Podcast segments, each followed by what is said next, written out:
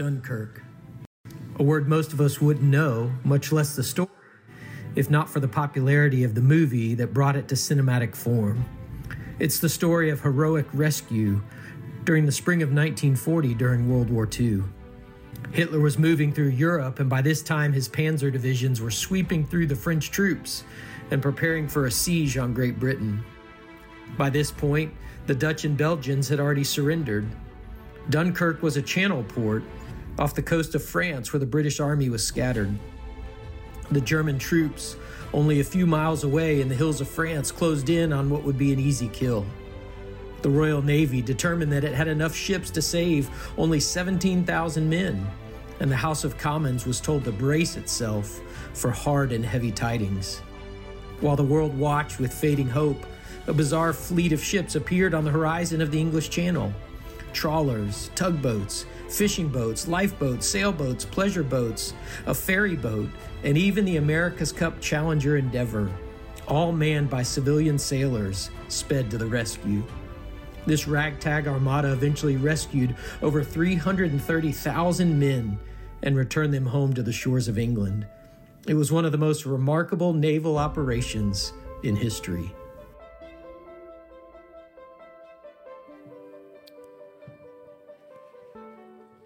Well, that ragtag armada did what everybody thought was impossible.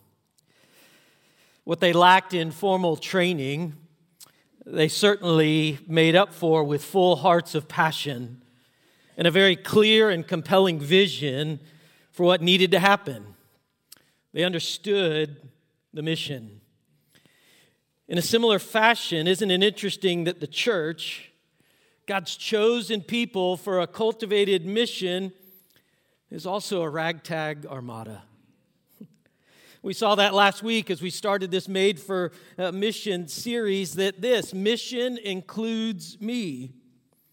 And I think no matter what we think of ourselves, that leaves the majority of us feeling pretty intimidated, right?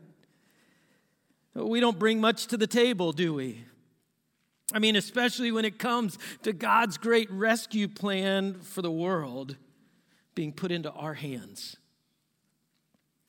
Yet God commissions His church, a ragtag group of flawed individuals, and He sends them out on a rescue operation to bring the gospel of hope to those who are lost and those who are dying. And again, that includes you, and that includes me. You know, remember one of the big ideas that we want to hang on to in this series is simply this Christ is in you for them. For those that don't know Christ, right here in Tallahassee, where we work and where we play and where we live, Christ is in you for them, in your family and in your friend groups and in your neighborhood and as you travel all throughout this city. But Christ is also in you for those outside our city those here in uh, the world that we live in. Romans 10 uh, reminds us how in the world will they call on him if they haven't believed, and how are they to believe if they haven't heard, and how are they to hear unless somebody goes and tells them?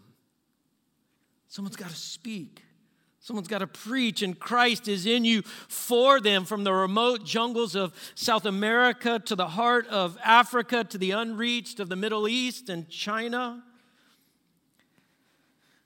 I was powerfully reminded of this as our church gathered in a time of corporate prayer and fasting this past week. How amazing to hear the prayers uh, of our people centered in on God. How will you use us? Christ is in us, faith family. Christ is in us, Wildwood, for them. That's the mission. And this morning, I want you to see that this mission is worth giving your absolute all to because it was Jesus' mission to give his life for us. And because of that truth, we want all to see and know this great God that we worship and serve. And so, missions is really the mission because we want our great God and King to be worshiped. Oh, we want all the people to see God for who He is, to see Him in His glory, to love Him, to be transformed by Him, to join us in praising Him. We want everybody, all the peoples of the world, to join in to that praise. In his book, Let the Nations Be Glad, John uh, Piper writes this Missions is not the ultimate goal of the church, worship is. Missions exist because worship doesn't. Worship is ultimate, not missions, because God is ultimate, not man. When this age is over and the countless millions of the redeemed fall on their faces before the throne of God, missions will be no more. It's a temporary necessity, but worship abides forever. See, we do missions because it's not an end into itself, but because it's the necessary work to call others into worship, to call them to see our great God and King. And so it's our great joy and privilege that missions would be the missions as the outflow of the worship of God in our lives, individually and in this church corporately. Have you ever read through Hebrews chapter 11? It's really the chapter dedicated in the Bible. We call it the Great Hall of Faith or the Great Chapter uh, of Faith. All of the men and the women, the heroes of our faith. And, and we read their stories and we see what they, how God used them. And it often leaves us uh, wondering, well, well why not me? Now, not in an arrogant, obviously, or a prideful sense, but, but in a sense, really, of bewilderment, thinking, Am I missing something? Is there something that they had that I uh, don't have? Maybe you've read stories of missionaries or those living out their faith in different contexts, like the persecuted church, or brothers and sisters, even today, who, who live boldly sharing their faith at the risk of imprisonment or torture or even death. And you wonder, how, how do they do that? How have they lived like that? Is there something inside you this morning that, that longs to live a life that matters? Again, from Piper, uh, the people that make a durable difference in this world are not the people who have been mastered by many things, but those who have been mastered by one great thing. Don't you long for that? to be mastered by one great thing, something that is so compelling that you would give your very all to. His name is Jesus. He's worth giving your very all to the worship of Almighty God. It's what compels us to live missions and to make a difference in this world. And, and again, understand my heart. It's not about making a name for yourself. I'm talking about making Jesus' name great, like we read in Isaiah 26. Yes, Lord, walking in the ways of your truth, your name, your renown are the desire of our hearts. That's what we live for. That's what we're about, making his name great. Well, then, why is it that most people in churches that would call themselves Christians don't live lives of significance? From what I've observed, it's, it's many in the church, but also in our church, it's really the root is not understanding the Christian faith. The reason that most people don't live on mission is because fundamentally, most people don't understand the gospel, the very essence of our Christian faith. And what we see Jesus doing over and over again throughout Scripture, and we'll see it in our passage this morning, Jesus is saying, What I am doing is something new. It's not like anything that's ever taken place before. What I'm showing you, what I'm saying to you is new. It's nothing like anything you've heard. It's not like any of the other religions of this world, and it's certainly not like the culture that you live in. So let's look and see what Jesus is talking about, what he wants us to see from our text this morning. It's in Matthew's Gospel, chapter 9. And as we open God's word this morning, if you're willing and able to stand, I invite you to do so with me in honor of his word. Matthew chapter 9, starting in verse 9. As Jesus passed on from there, he saw a man called Matthew sitting at a tax booth. And he said to him, Follow me. And as he rose, and he rose and followed him. And as Jesus reclined at the table in the house, behold, many tax collectors and sinners came and were reclining with Jesus and his disciples. When the Pharisees saw this, they said to his disciples, Why does your teacher eat with tax collectors and sinners? But when he heard it, Jesus, he said, Those who are well have no need of a physician, but those who are sick. Go and learn what this means. I desire mercy and not sacrifice. For I came to call the not I came not to call the righteous, but sinners. Father, through the power of your Spirit, would you open our eyes to see what this means this morning? And in understanding this, Father, may it set our hearts on fire for that which you have called us, your church, to be and certainly to do. Father, we want to live lives that are mastered by one great thing. Something so compelling that we would give our very lives to. And Father, I pray for those who may be far off this morning that as they hear your word, they would hear the calling of the gospel and enter into a life changing relationship with Jesus. And Father, those of us who know you, May you speak to our hearts in such a way that compels us, that grips us, that grabs us at our core. God, speak to us individually, speak to us together as a faith family. We pray in the mighty name of Jesus. Amen. You may be seated. We'll dive right in. The first thing we see this morning is that from our text, the mission starts with a clear call. Jesus gives really two words to Matthew follow me. And we understand these words because we've read the Gospels, but can you put yourself in Matthew's shoes for a moment? Now, it was likely that Matthew had had interactions with Jesus before, not just knowing uh, about him, but experiencing him in different uh, contexts. There would have been a good familiarity at this point. But he still receives a very intentional call stated simply as, Follow me. It was a calling to a new life, a new job, a new future. And I think about that and I wonder how in the world did Matthew get up? like, what made him uh, get up? He has a, a lucrative and secure career despite the occupational hazard of being extremely unpopular. He would have been regarded as a sellout to his own people in order to take this job with the Roman government, but everything about it would have been secure, having a job and wealth and, and notoriety, and yet he gets up and he leaves it all behind because that's what Jesus was asking of him. He was asking him to give a commitment that entailed his whole life. Jesus asked Matthew to join the movement. Now, in terms of being a good fit for the team, uh, it would seem from us looking in, Jesus makes a very interesting choice, right? But that's what's amazing about Jesus' calling.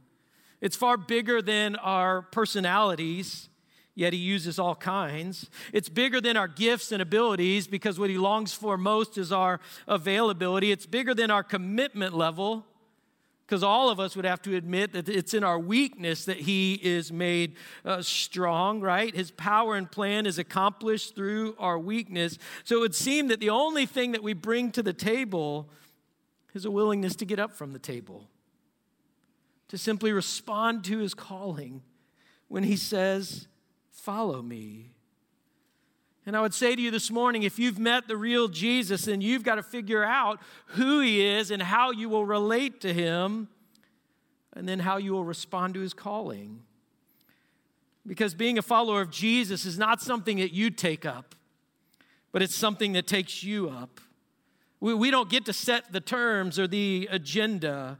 Jesus says, Follow me, which is an all or nothing directive.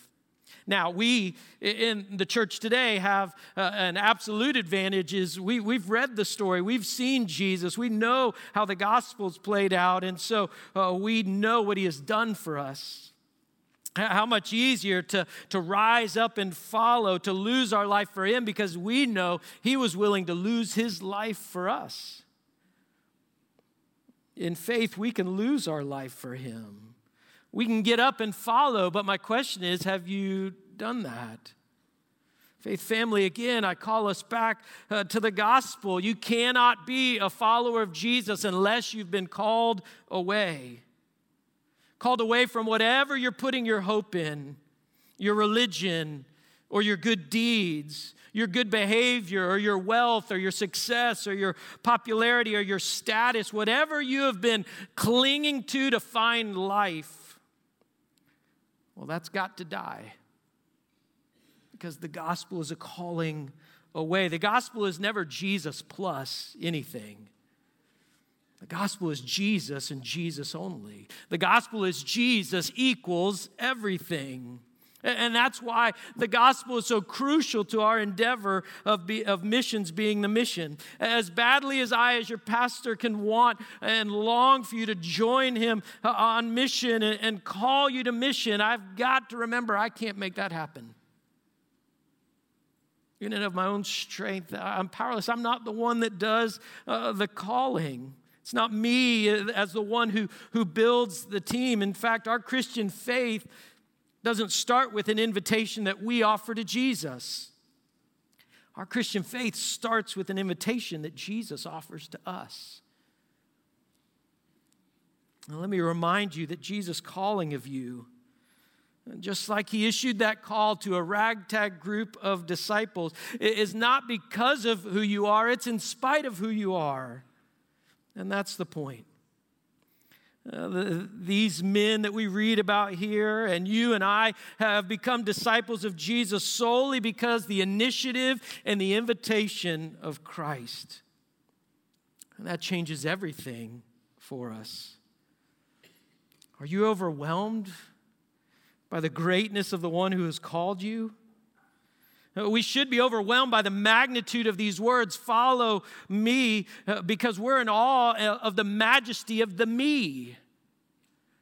That's the important word in the calling. I've never been invited to the White House, and I'm sure you could get the picture I was going for, but I'll use another example. I was invited to a basketball clinic. That may not be impressive to you this morning but it sure was for me. It was one that my dad actually had the opportunity uh, to uh, host. And two of the clinicians might as well have been the president for 10 year old me because I was invited to meet Coach Mike Krzyzewski and Coach Bobby Knight. I got to be in the presence of two of the greatest basketball coaches of all time. It was an experience I'll never forget. But how much more then should an invitation from the everlasting, ever reigning, all powerful God of the universe alter everything about our lives? Do we realize the weight of the one who has invited us to follow him? He's certainly worthy of more than convenient church attendance or casual acquaintance. He's worthy of total abandonment and wholehearted adoration. The second thing we see from our text is that the mission shares the gospel of scandalous grace. Picture with me that you and your spouse have kind of set a date night before you this week, a romantic evening away from the kiddos. And despite your best efforts to get a reservation, Taco Bell is full. And so you have to choose somewhere else, whatever your restaurant of choice is here in, in Tallahassee, and, and you're excited and you're prepared, and, and you go in and you get your seat, and then all of a sudden you start to hear the commotion that's in the restaurant. It's kind of the restaurant with one of those back rooms, and, and you're sitting there prepared for this evening, and then the, uh, the commotion gets louder and, and louder. All of a sudden, it starts to grate on you, and it's frustrating you. Here, you've got this evening planned out, so you get up and decide to investigate kind of make your way to the back and, and, and look in, and to your shock, there's Jesus at the center of the table, in the center of all the commotion, and you take a quick glance around and you're like, how did that guy get there? No need to name names, but that local politician that you know is corrupt to the core. And you glance around the table and you see that celebrity and you think, well, I know their values or lack thereof. How are they there? You keep scanning, and then you see this corner, and it's got women, and they're dressed in a way that, well, you know, you need to stop staring at that moment. Maybe that athlete. Well, there's somebody, and they, you know, they're, They're still in prison. What are they doing there? And those religious leaders that have fallen from grace, what in the world uh, is going on here? Why is Jesus in the middle of them? If you felt really uncomfortable picturing yourself in that story, then welcome to the scandalous grace of Matthew chapter 9. Really, welcome to the scandalous grace of the gospel. One of my favorite quotes on grace real grace is simply inexplicable, inappropriate, out of the box, out of bounds, offensive, excessive, too much, given in the wrong people, and all those things. Grace is scandalous. And scandalous grace is at the core of the method of missions, and it's at the core of the message of the mission. What did they ask? Why does your teacher eat with people like that? Why does he eat with tax collectors and sinners? See, remember in New Testament times to open up uh, your home, much less to have someone sit at your table and share a meal with them, was to share life, to share connection, to share a deep relational intimacy. And here we find Jesus gathered at Matthew's house with a bunch of other tax collectors and other sinners, and the Pharisees are losing their minds that Jesus would be with this group. And you know what? When the mission of God shapes out your life and grabs you at the core, other people will question your Christian faith as well. When the mission of God grabs you and gets a hold of you, other well meaning Christians will question you. They'll be uncomfortable with your commitment level. They may even call into, com- into question the company that you're keeping. They'll scrutinize you for how you're spending your time or your resources because it doesn't make sense. Yet when you join God in a life on mission, you begin to realize that none of your friendships or acquaintances are coincidental. God's placed people in your circles, your spheres of influence, so that you can share what happened to you and with faith that it could happen to them. Isn't it true that all of us had someone with intentionality move towards us? To share the good news of the gospel with us. And so we get to do the same uh, for others. We certainly believe in intentionality towards our neighbors here in Tallahassee. We've got to see them, we've got to go for them. And in many ways, God has even brought the nations to us here in Tallahassee. But if we're going to make disciples of all the nations with intentionality, we're going to have to go to places outside our normal routine of our daily lives. In 1865, when Hudson Taylor directed, he eventually became the director of the China Inland Mission. He, he would interview candidates that were preparing to go uh, to serve on the mission field. And on one occasion, he met with this group uh, of applicants to determine their motivations for service. He asked the first, Why do you wish to go as a foreign missionary?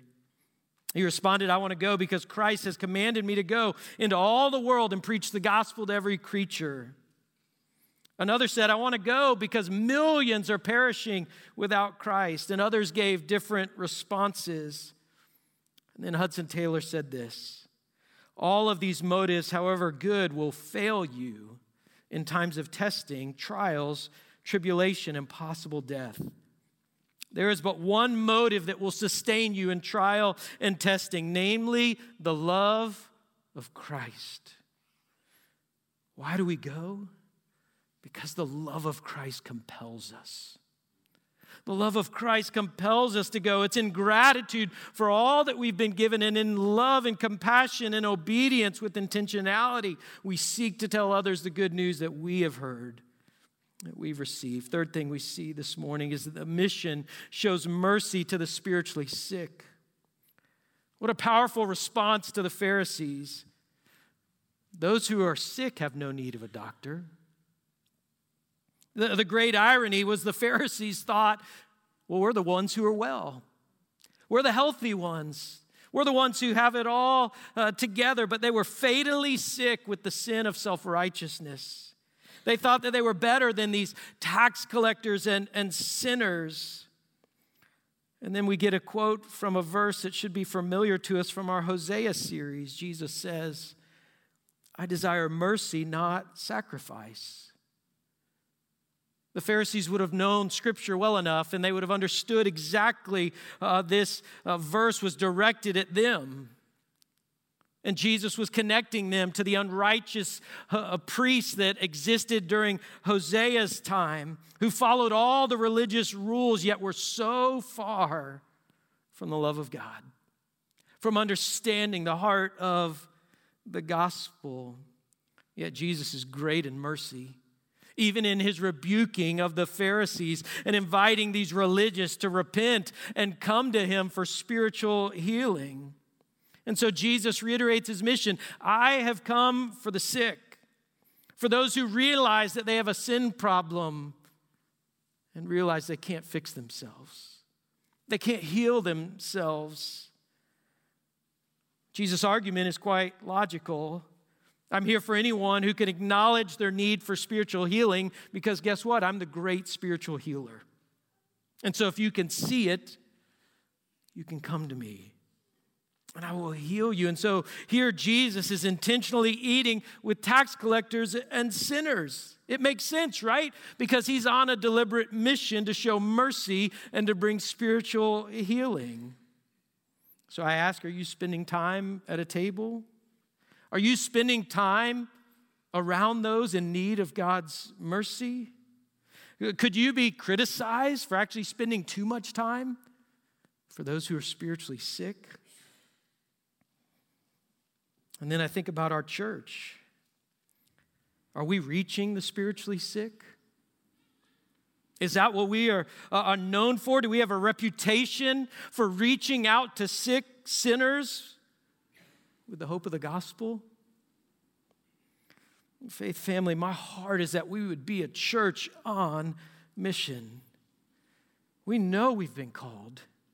God has given us his, his Spirit. We know what's being asked of us. And I pray we're seriously seeking the Lord when it comes to our role individually and when it comes to our role corporately.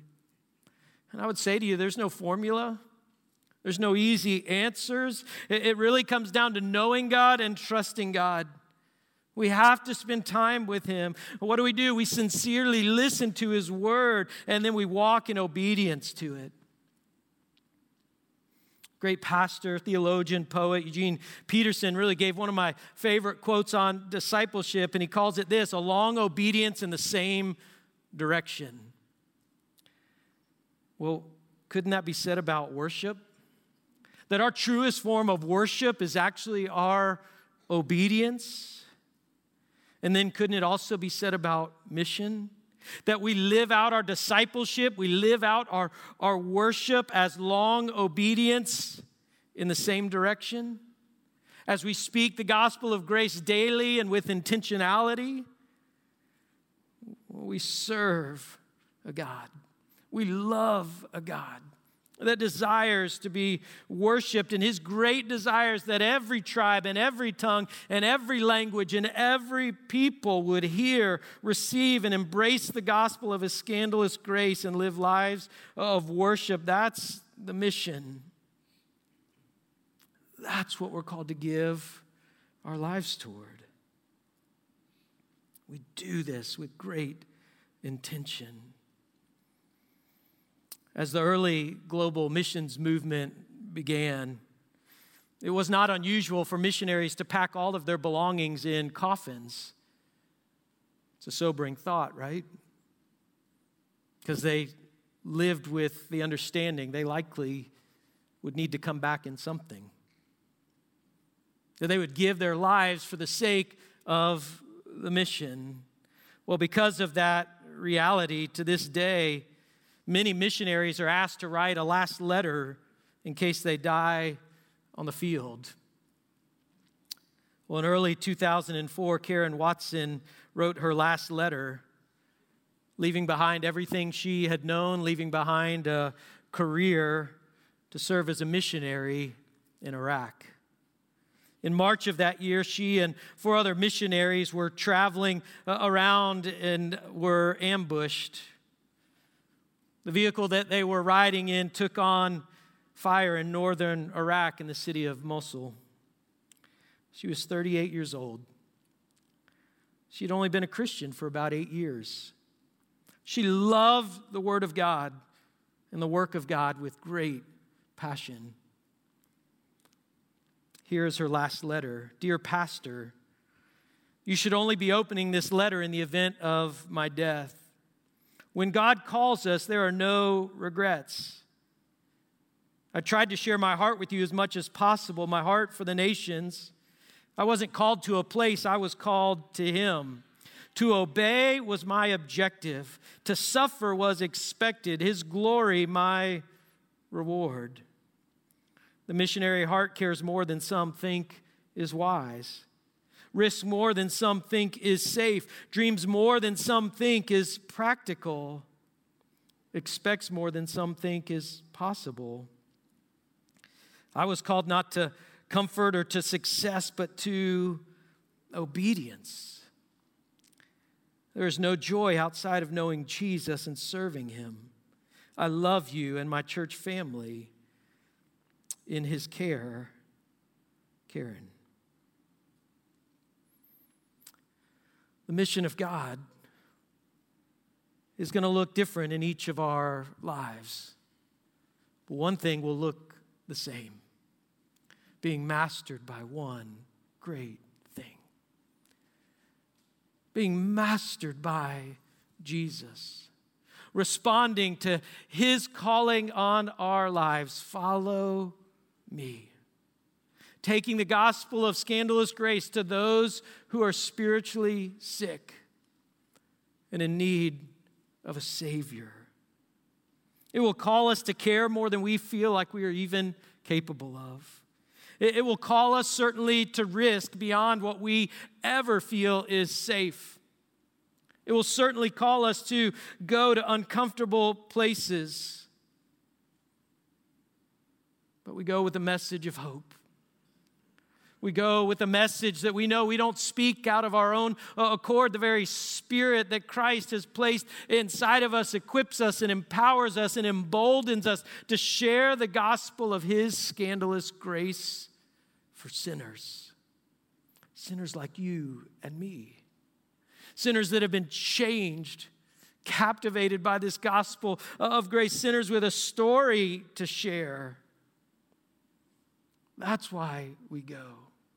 We go because missions is the mission. It's worth giving our very lives to.